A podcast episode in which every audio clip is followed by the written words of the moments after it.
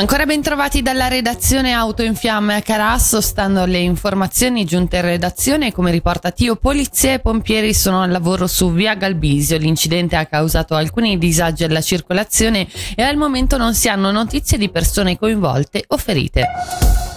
Niente più archivi segreti nella diocesi ticinese, lo chiede un'iniziativa parlamentare presentata dalla democentrista e vicegruppo in Gran Consiglio Lara Filippini, che propone una modifica della legge cantonale sulla Chiesa cattolica, iniziativa che fa seguito ai risultati dello studio dell'Università di Zurigo, dal quale emergono oltre un migliaio di abusi sessuali commessi nella Chiesa svizzera negli ultimi 70 anni e secondo cui in Ticino sono stati distrutti dei documenti d'archivio.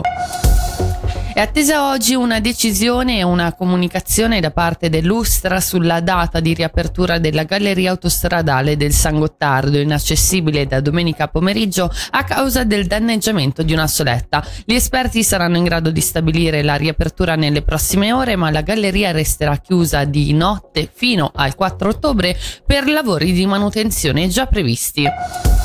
Infine lo sport con l'hockey e le ultime ore prima del debutto nel nuovo campionato di National League di Ambria e Lugano, bianco-blu che sfideranno il Rappersville alla Gottardo Arena e bianconeri che alla corner giocheranno contro il Bien.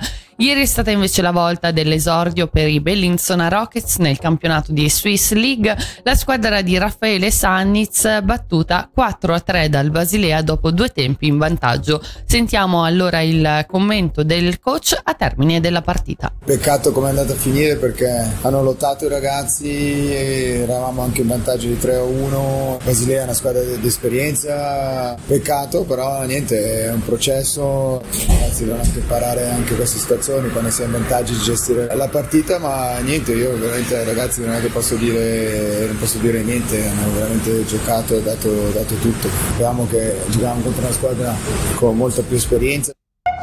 Ora le previsioni del tempo, oggi nuvolosità a bassa quota estese, soprattutto al mattino ancora qualche rovescio, nel pomeriggio qualche schierita e temperature fino a 23 gradi.